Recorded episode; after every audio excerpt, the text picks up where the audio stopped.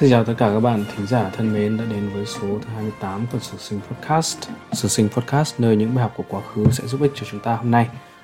À, thưa các bạn thính giả thân mến, mấy tuần vừa rồi thì Sử Sinh à, có một chút vấn đề về sức khỏe khi mà mình à, mắc phải Covid và đồng thời à, cũng bận một chút việc riêng cho nên là mấy tuần vừa rồi mình không lên sóng. Mình xin có lời uh, xin lỗi tất cả các bạn thính giả nào đã chờ đợi uh, Sử Sinh trong suốt mấy tuần vừa qua. Nhưng hôm nay thì Sử Sinh đã xin được uh, trở lại tái ngộ cùng các bạn à, trong một tiết mục à, lần thứ 28. Trong hai kỳ trước, tức là số 26 và 27 thì mình đã nói qua với các bạn một số thông tin căn bản về cuộc cách mạng Hoa Kỳ năm 1776, kết thúc năm 1783. Hôm nay thì tiếp tục với chủ đề cách mạng, mình xin được gửi đến các bạn cuộc cách mạng nữa xảy ra 13 năm sau đó, từ năm 1789 ở Pháp À, theo sử sinh thì uh, cuộc cách mạng tư sản Pháp năm 1789 và cuộc uh, cách mạng Hoa Kỳ năm 1776 là hai sự kiện lịch sử trọng đại nhất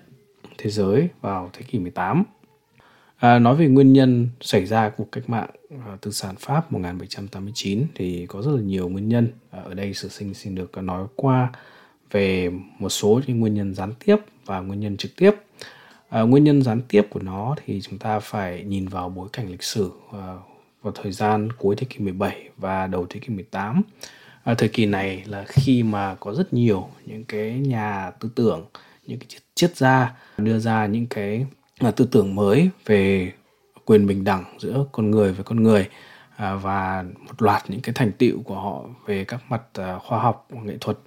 Người ta gọi chung thời kỳ đó là thời kỳ ánh sáng hoặc thời kỳ khai sáng.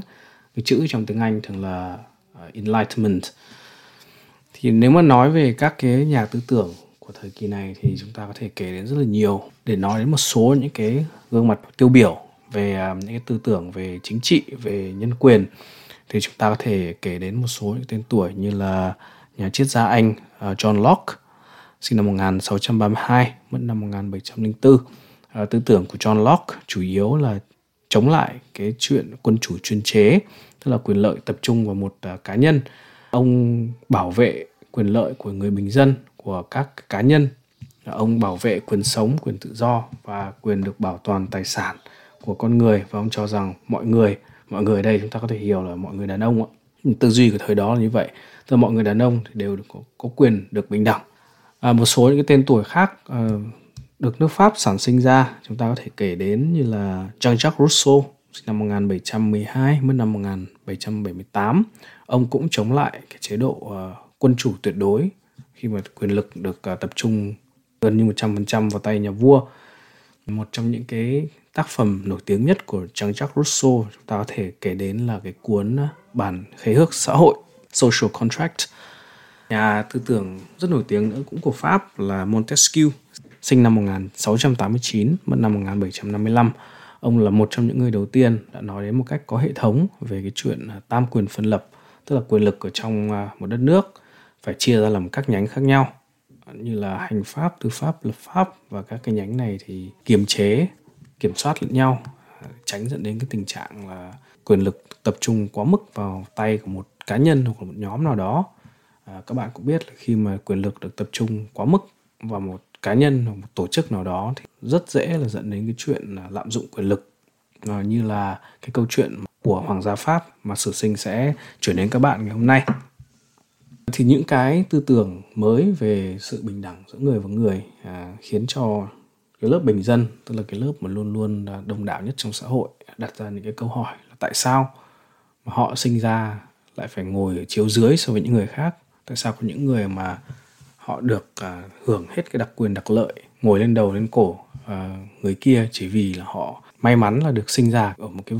dòng họ nào đó. Đến đây thì mình xin giới thiệu tiếp cho các bạn một à, nhân vật khác nữa cũng là một triết gia một nhà tư tưởng người pháp à, rất nổi tiếng à, với cái bút danh của ông tên là Voltaire. Voltaire sinh năm 1694 à, trong một gia đình tư sản ở Paris. Voltaire vốn xuất thân tức là khởi nghiệp là một nhà thơ và nhà viết kịch với cái tính tình ờ, ngang bướng của mình. Ờ, ông nhanh chóng là có rất là nhiều rắc rối với cả chính quyền pháp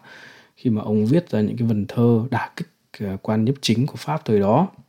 Vì cái tội này mà ông đã bị chính quyền Pháp tống giam vào ngục Bastille. Khi được thả ra thì không lâu sau đó à, Voltaire lại tiếp tục gây rắc rối khi mà ông à, thoá mạ một cái nhà quý tộc người Pháp nhà quý tộc này đã trả đũa bằng cách là ông ta sai đầy tớ của mình nện cho Voltaire một trận liên thân. Và Voltaire với cái bản tính ương ngạnh thì vẫn không biết chừa và ông đã thách thức cái nhà quý tộc kia đấu súng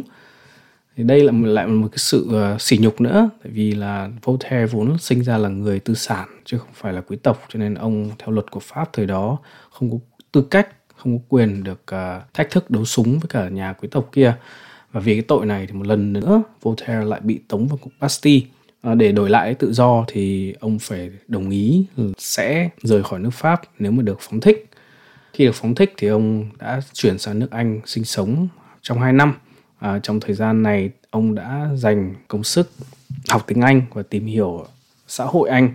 Từ đó thì ông đã có được những cái nhận xét so sánh giữa nước Anh và nước Pháp à, theo ông thì nước Anh có rất là nhiều những cái điểm vượt trội so với nước Pháp chẳng hạn như là về tôn giáo thì họ tự do tôn giáo cũng tốt hơn cởi mở hơn ở nước Pháp thì người ta chỉ độc tôn công giáo theo tổ thánh La Mã mà thôi rồi là ở nước Anh thì họ có một bản hiến pháp trong đó định rõ quyền lực của nhà vua và quyền lực của quốc hội. Quốc hội ở đó có cái vai trò rất lớn trong việc à, kiềm tỏa những sự quá đà trong quyền lực của vua chúa.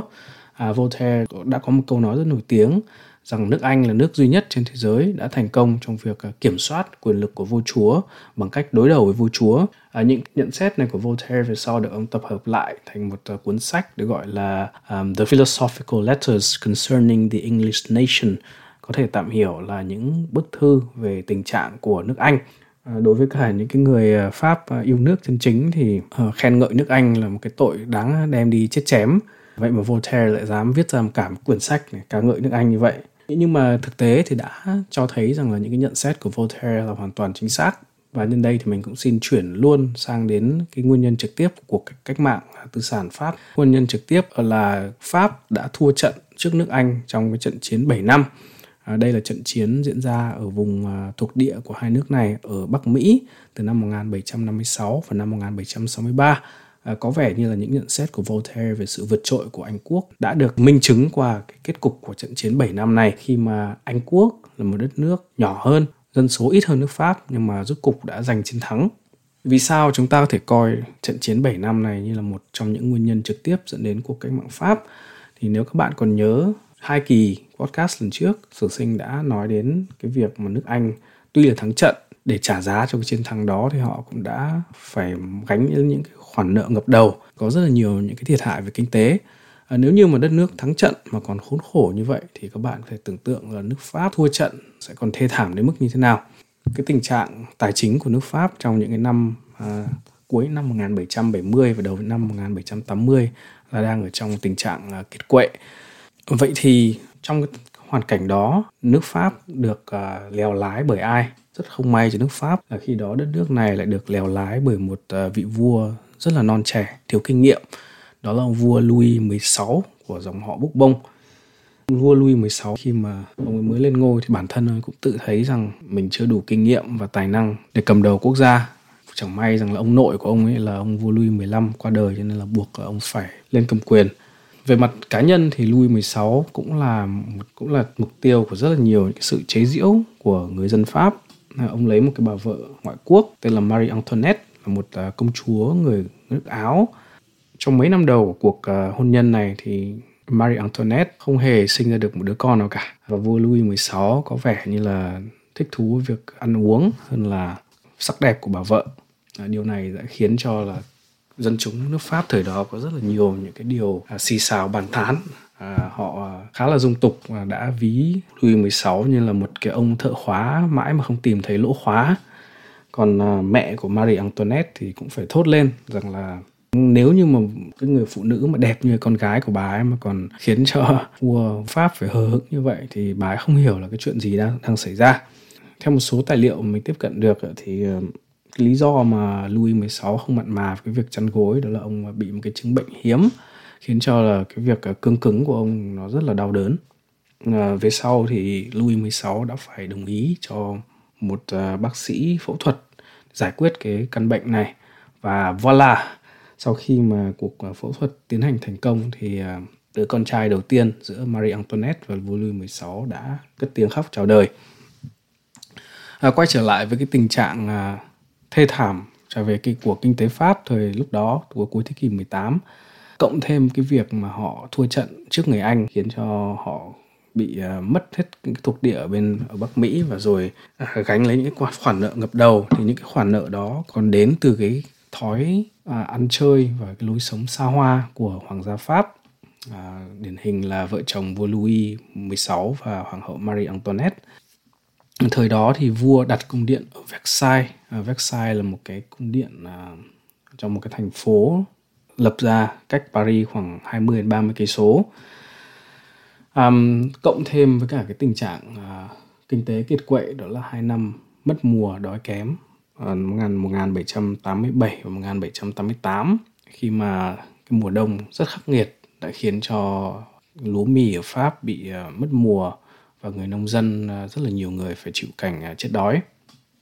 Để uh, giải quyết cái khủng hoảng này thì Louis 16 đã quyết định tập họp lại hết những cái thành phần đại biểu của các cái thành phần à, trong xã hội.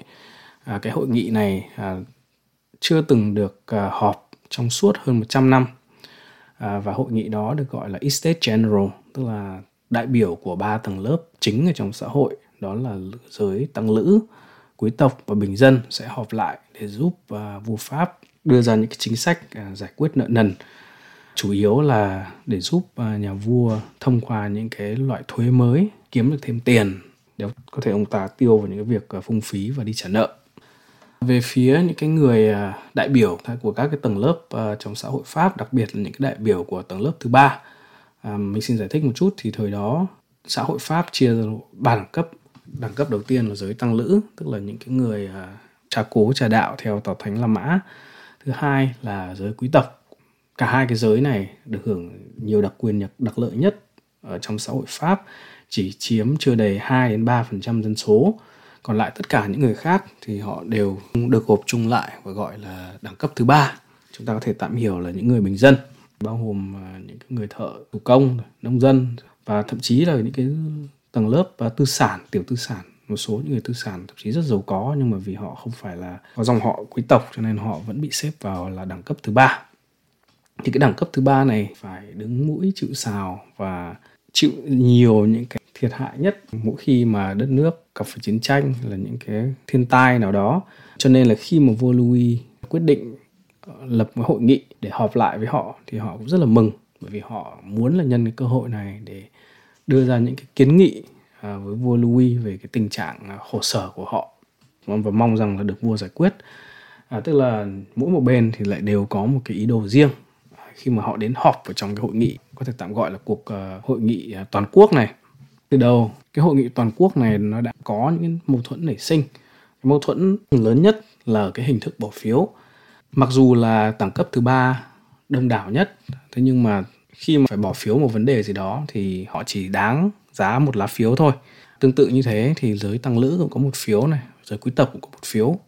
Như vậy là trong bất kỳ một cái trường hợp nào thì giới tăng lữ và quý tộc, tức là hai cái giới được hưởng nhiều đặc quyền đặc lợi nhất họ luôn luôn sẽ bỏ phiếu cùng nhau và luôn luôn là họ sẽ à, thắng cái giới thứ ba với cái tỷ số là 2 trên 1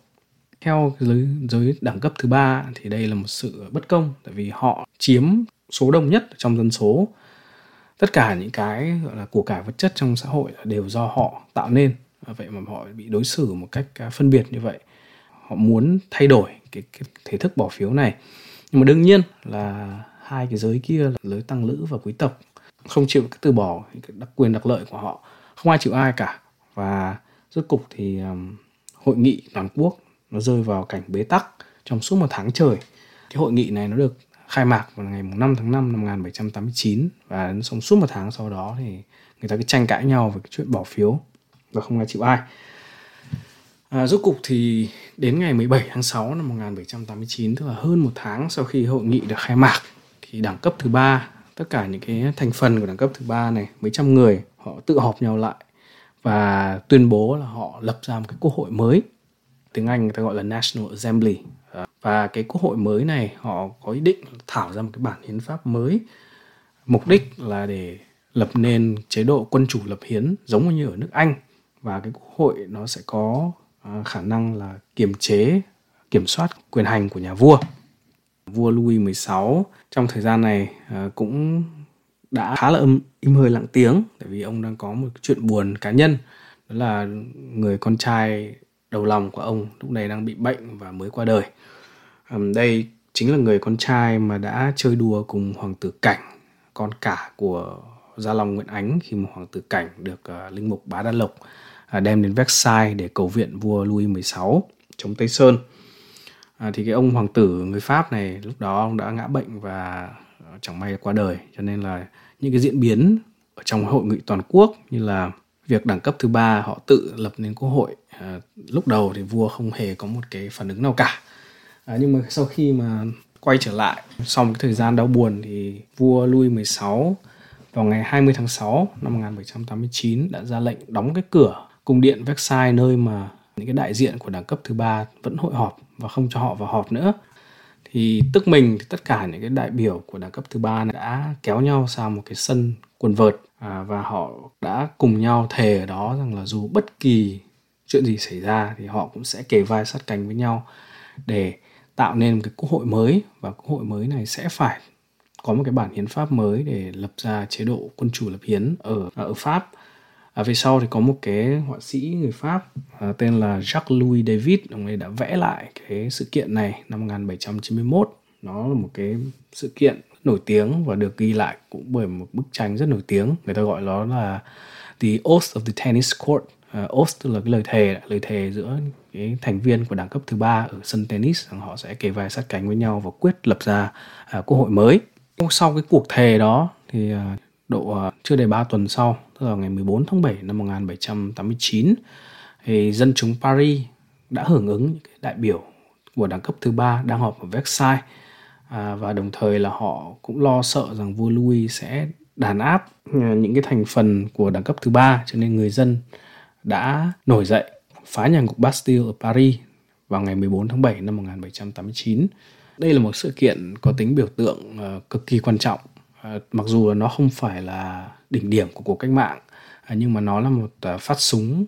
mở màn. Có thể nói là một phát súng mở màn cả về nghĩa đen lẫn nghĩa bóng khi mà những cái thành phần uh, tiểu tư sản thành thị ở Paris kéo nhau uh, phá nhà ngục Bastille. Uh, thực ra thì về sau người ta thống kê lại là thì những cái người mà được giải cứu ở trong nhà ngục ngày hôm đó chỉ có khoảng mười mấy người thôi à, nhưng mà cái mục đích chính của những cái người thị dân Paris ngày đó khi mà phá ngục Bastille là họ muốn chiếm lấy cái kho thuốc súng và vũ khí của chính quyền. Một cái nhân vật à, khá nổi tiếng mà mình đã đề cập đến trong hai kỳ trước đó là hầu tước Lafayette. À, cái người đã à, xung phong sang Bắc Mỹ giúp người Mỹ đánh lại quân Anh. Thì ông cũng đã tham gia vào cái sự kiện ngày 14 tháng 7 này bằng cái cách là ông ấy giúp tổ chức cái nhóm thị dân nổi dậy trở thành vệ binh quốc gia. Hay là trong một số tài liệu người ta còn gọi vệ binh quốc gia này là vệ vệ binh cộng hòa lúc đó thì nền cộng hòa chưa thành lập cho nên người ta vẫn gọi là vệ binh quốc gia. Và cái nhóm vệ binh quốc gia này à, lấy cờ là lá cờ có ba màu. À, gồm có màu đỏ và màu xanh ở hai bên là hai màu tượng trưng cho thành phố Paris. Và ở giữa thì nó có màu trắng tức là màu tượng trưng cho à, hoàng gia Pháp. Thời đó thì hoàng gia pháp vẫn còn người dân uh, chủ yếu là vẫn uh, còn lòng kính ngưỡng đối với nhà vua. Cho nên là trong cái lá cờ của đám uh, vệ binh quốc gia này vẫn có màu của hoàng gia pháp. Chúng ta cũng biết là cái lá cờ tam tài này về sau đã trở thành quốc kỳ pháp cho đến tận bây giờ. Ngày 14 tháng 7 cũng được chọn làm ngày quốc khánh pháp và hàng năm thì ở pháp người ta vẫn kỷ niệm ngày phá ngục Bastille. Paris trở thành trung tâm đầu tiên của cuộc cách mạng tự sản Pháp. À, ở thành thị thì là như vậy còn ở nông thôn thì sao? Người nông dân pháp thời đó còn khổ sở hơn tức là họ bị một cổ mấy trong họ phải trả đủ các thứ thuế từ thuế cho nhà thờ này thuế cho lối quý tộc rồi là thuế uh, tô cho địa chủ. Cho nên là khi mà họ đã lờ mờ thấy rằng là uh, những cái vụ lùm xùm cãi vã nhau ở Versailles này rồi là cái việc dân Paris cũng nổi dậy họ cũng không biết rõ tình hình như thế nào. Tại vì chúng ta cũng hiểu đó không phải là thời đại của internet. Khi mà một câu chuyện ở bất kỳ góc nào trên thế giới thì chỉ mấy giây sau là người ta toàn cầu đều biết. Thì thời đó người, người dân pháp ở vùng nông thôn cũng chỉ lờ mờ rằng nó đang có một cái chuyển biến gì đó rất là ghê gớm xảy ra ở Versailles ở Paris. Vì vậy cho nên là họ cũng đã à, tự đứng lên tự phát để muốn định đoạt cái số phận của mình. À, cái, cái cái cái mối lo sợ nhất của họ là chính quyền Pháp tức là chính quyền Vua Louis 16 đàn áp lại cái cuộc cách mạng này và bóp nghẹt những cái cải cách à, khiến cho cuộc sống của họ dễ thở hơn. Cho nên là họ đã tự à, nổi dậy tấn công vào những cái tư dinh của nhà địa chủ. Họ tấn công vào tư dinh họ đốt nhà họ giết những cái địa chủ rồi họ tìm những cái văn tự nợ văn tự à, sở hữu à, đất và họ đem đốt và tiêu hủy hết. Trước những cái thực trạng đó thì quốc hội tức là cái National Assembly mà chủ yếu là các à, thành phần của đẳng cấp thứ ba à, đã phải thông qua một cái đạo luật à, tuyên bố xóa bỏ hết những đặc quyền đặc lợi của giới quý tộc và nhà thờ và nông dân không cần phải trả thuế cho địa chủ nữa. Cái đạo luật này được thông qua vào ngày 4 tháng 8 năm 1789. Thực ra thì nó được thông qua à, như là một cái cách mà để à, công nhận một cái sự đã rồi mà thôi nhưng mà nó cũng có ý nghĩa rất quan trọng là lần đầu tiên trong lịch sử là cái chuyện quý tộc không còn cái đặc quyền thu tô thuế của người nông dân. Tiếp đó thì vào ngày 26 tháng 8 1789, Quốc hội mới của nước Pháp lại thông qua một cái bản tuyên ngôn về quyền con người và quyền công dân. Nền tảng của cái bản tuyên ngôn này là các cái tư tưởng khai sáng của John Locke hay của Montesquieu mà mình đã nói uh, vừa trên và đặc biệt hơn nữa là cái tác giả của bản tuyên ngôn độc lập Hoa Kỳ là ông Thomas Jefferson cũng đã góp ý cho những cái tác giả của bản tuyên ngôn à, về quyền con người và công dân của Pháp này. Chúng ta còn nhớ là cái câu đầu tiên rất là nổi tiếng trong bản tuyên ngôn độc lập của Hoa Kỳ thông qua vào ngày 4 tháng 7 năm 1776 là mọi người sinh ra đều có quyền bình đẳng. Tạo hóa đã ban cho họ những quyền không ai có thể xâm phạm được, trong đó có quyền sống, quyền tự do và quyền mưu cầu hạnh phúc. Thì chúng ta có thể thấy rất rõ cái ảnh hưởng của cái tư tưởng này ở trong ngay trong điều đầu tiên của cái bản là tuyên ngôn về nhân quyền và dân quyền của Pháp khi mà cái bản tuyên ngôn về nhân quyền dân quyền tuyên bố rằng con người được sinh ra con người đây tức là men men tức là đàn ông tức là theo cái tư duy của thời ngày đó. Con người được sinh ra và được uh, tự do và bình đẳng trong quyền lợi. Thì đó chính là sự ảnh hưởng của cuộc uh, cách mạng Mỹ và tư tưởng cách mạng Mỹ đối với cách mạng Pháp. Sau đó lại có một cái sự kiện à, cũng rất là thú vị. Đó là việc phụ nữ Paris nổi lên. Phụ nữ Paris thì trong thời điểm đó họ chịu rất là nhiều những cái sự um, vất vả trong cái việc là vật giá leo thang. Vật giá leo thang bánh mì khan hiếm hoặc là họ nếu mà bánh mì có chăng nữa thì họ lại không không có tiền mua. Với cái tình trạng như vậy thì những người phụ nữ vốn là những cái người mà phải phải chịu trước tiên những cái vấn đề về về về lương thực và giá tiền bởi vì họ là những người mà phải đi chợ mua thức ăn để chồng con. Thì đến ngày 5 tháng 10 năm 1789 à, không thể chịu nổi cái tình trạng này nữa. Thì 6.000 phụ nữ Paris đã kéo nhau à, đi bộ đến cung điện Versailles của vua Louis đòi vua phải về Paris để giải quyết tình hình. Họ trang bị vũ khí thô sơ nhưng mà tấn công vào cung điện của nhà vua và giết một số cận vệ của vua Louis XVI chặt đầu họ rồi là đóng vào cọc. Có một số những cái tài liệu cho rằng là nếu như mà mấy cái bà phụ nữ này mà hôm đó bắt được Marie Antoinette thì có lẽ là đầu của Marie Antoinette cũng sẽ à, lủng lẳng trên một cái cọc nào đó.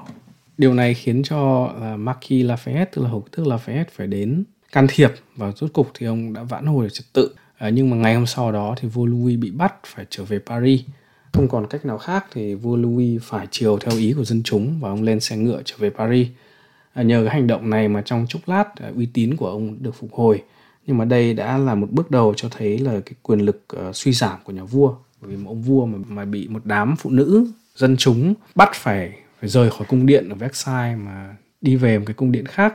hoàn toàn là không tự chủ trong cái việc đi lại như vậy. Đầu tiên là việc uh, quốc hội của đẳng cấp thứ ba lập ra mà vua Louis XVI không có cách nào để giải tán. Sau đó là việc ông lại bị bức bách phải chuyển từ cung điện Versailles về Paris, chúng ta có thể thấy vua Louis XVI đã dần dần mất đi quyền hành của mình và không còn có tư thế của một ông vua nữa. Nói về quốc hội của Pháp, quốc hội lập hiến mới của Pháp thì thì cái quốc hội này tiếp tục tấn công vào những cái lề lối cũ. À, sau khi mà họ thông qua cái đạo luật tháng 8 năm 1789 xóa bỏ hết quyền lợi của giới quý tộc thì tiếp theo họ hướng mục tiêu của mình vào nhà thờ Thiên Chúa, tức là giới tăng lữ. Tháng 2 năm 1790 thì cơ quan lập pháp của chế độ mới đã ra lệnh giải thể tất cả cái tu viện và chủng viện ngoại trừ những cái nơi mà làm từ thiện hoặc giáo dục tu sĩ công giáo à, trở thành người ăn lương của nhà nước và phải thề trung thành với quốc gia Pháp thay vì trung thành với cả tòa thánh La Mã ở Vatican. À, đây là một cái sự tấn công trực diện vào nhà thờ à, bởi vì tu sĩ từ trước đến nay nếu mà tu sĩ công giáo thì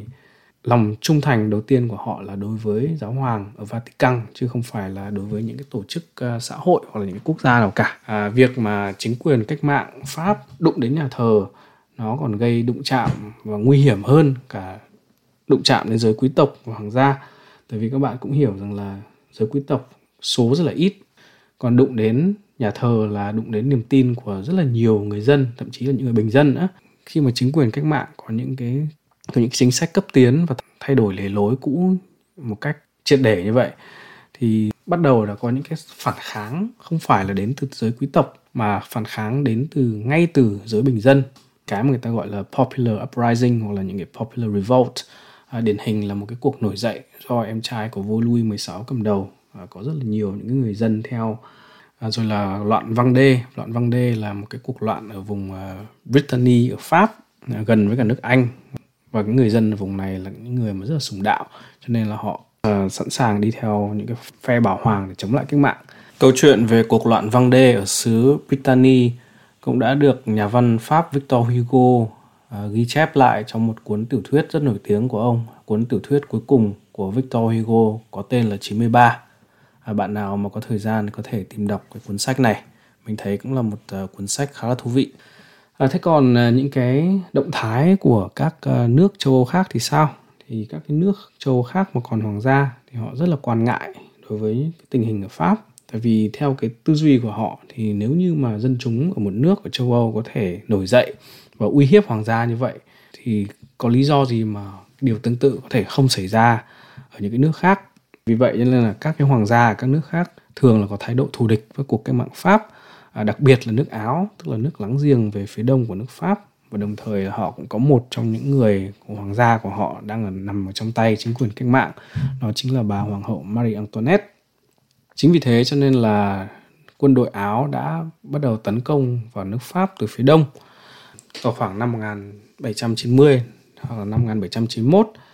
Nhân cái cơ hội đó thì vua Louis lúc đó cùng với hoàng hậu Marie Antoinette đã bị giam lỏng, gần như giam lỏng ở Paris sau khi mà ông bị à, bắt phải trở về Versailles từ vào tháng 10 năm 1789 thì ông vẫn vẫn ở cái cung điện gọi là Tuileries ở Paris và vào tháng 6 năm 1791 thì ông cùng với cả hoàng hậu Marie Antoinette và các con bí mật là lên xe ngựa trốn khỏi Paris để chạy về phía nước Áo. Không may trong ta là ông bị bắt lại khi mà còn cách biên giới Áo Pháp một quãng đường ngắn và ông bị đưa trở lại Paris. Khi được cái tin này thì dân chúng nước Pháp mà sững sờ và họ không thể tin rằng là vua Louis XVI đã trở mặt phản bội lại đất nước mình. Các bạn cũng hiểu là thời đó uh, mặc dù là cuộc cách mạng xảy ra như vậy nhưng mà vẫn có rất là nhiều thành phần họ muốn giữ hoàng gia họ muốn uh, xây dựng một cái thể chế gọi là quân chủ lập hiến giống như ở nước Anh và vẫn họ vẫn muốn có một vua sau cái hành động mà mà ông vua Pháp Louis XVI chạy sang phía quân đội Áo chạy sang phía kẻ thù thì gần như là người Pháp đã không còn là một cái chút tình cảm gì với ông vua này nữa. Thì chính vì vậy cho nên là đến ngày 21 tháng 9 năm 1792 thì chế độ quân chủ bị bãi bỏ Pháp, Quốc hội Pháp quyết định biến nước Pháp thành một nước cộng hòa. Và nếu như các bạn nào còn nhớ cái tiết mục số thứ tư mình nói về thế nào là một nước cộng hòa thì à, nước cộng hòa là một nước không có vua, không có hoàng gia. Và khi mà nước Pháp đã trở thành một nước cộng hòa không có hoàng gia rồi thì người ta đặt câu hỏi là cái, cái số phận của hoàng gia thì người ta phải làm như thế nào? Cái logic tất yếu là nếu như mà hoàng gia còn thì cái mối nguy cho cái đất nước cộng hòa vẫn còn. Vì khi mà hoàng gia còn thì các cái hoàng gia của các nước khác họ vẫn còn có cái hy vọng tấn công nước pháp và gây dựng lại cái hoàng gia đó. Vì vậy cho nên là theo cái logic là nhổ cỏ phải nhổ tận gốc. Chính quyền cách mạng pháp là quyết định là đã phải xử tử vua Louis XVI. Kết quả là đến tháng 1 năm 1793 thì uh, vua Louis 16 đã lên máy chém và bị chặt đầu. Đến đây thì mình xin uh, nói qua một chút về cái chiếc máy chém, tức là một trong những cái biểu tượng à, tiêu biểu nhất của uh, của cách mạng Pháp. Chiếc máy chém này thời đó được coi là một biểu tượng của sự uh, văn minh, bình đẳng và công lý À, nó là biểu tượng của công lý thì dễ hiểu rồi vì nó là một cái công cụ để để đi trừng phạt cái người mà bị coi là phản cách mạng. Nhưng tại sao nó lại được coi là một công cụ của văn minh và bình đẳng? Thì chúng ta phải đặt mình vào cái tư duy của những cái người sống ở thời đó. Thì tức là thời đó thì cái cách hành hình tội nhân rất là man dợ. Họ có những cái cách hành hình như là thiêu sống này, vứt vào vạc dầu này, hay là cho ngựa phanh thây. Và những cái tội nhân khi mà bị hành hình như vậy, họ phải chịu đựng rất là đau đớn à, với cái, cái máy chém này ấy, thì chỉ xoẹt một cái là đầu người ta lìa thì người ta nghĩ rằng như thế thì tội nhân sẽ phải chịu đựng ít hơn. Vì vậy nên so với cả những cái cách hành hình cũ thì chiếc máy chém này là một cái hình thức rất là văn minh. Rồi là nó còn là biểu tượng của sự bình đẳng. Bởi vì là tất cả mọi tội nhân dù cho là thằng ăn mày hay là vua chúa hay là quý tộc hay là bình dân tất cả những ai mà đáng tội chết đều phải lên máy chém hết đó là biểu tượng của sự, sự bình đẳng của của chế độ mới à, không cần biết ông là ai nhưng mà một khi ông đã chịu chết thì ông cũng đều chịu chết theo một cách như nhau à, vâng hôm nay thì mình đã xin gửi đến các bạn à, phần đầu về về nguyên nhân và diễn biến của cách mạng Pháp. Tử sinh sẽ tiếp tục nói đến các bạn về những cái diễn biến tiếp theo và kết cục của cách mạng này vào à, chương trình thứ bảy tuần tới. À, một lần nữa thì Sử Sinh xin được à, cảm ơn sự lắng nghe, theo dõi của các bạn và xin được hẹn gặp lại và các bạn trong tuần sau. Chúc các bạn một buổi cuối tuần vui vẻ.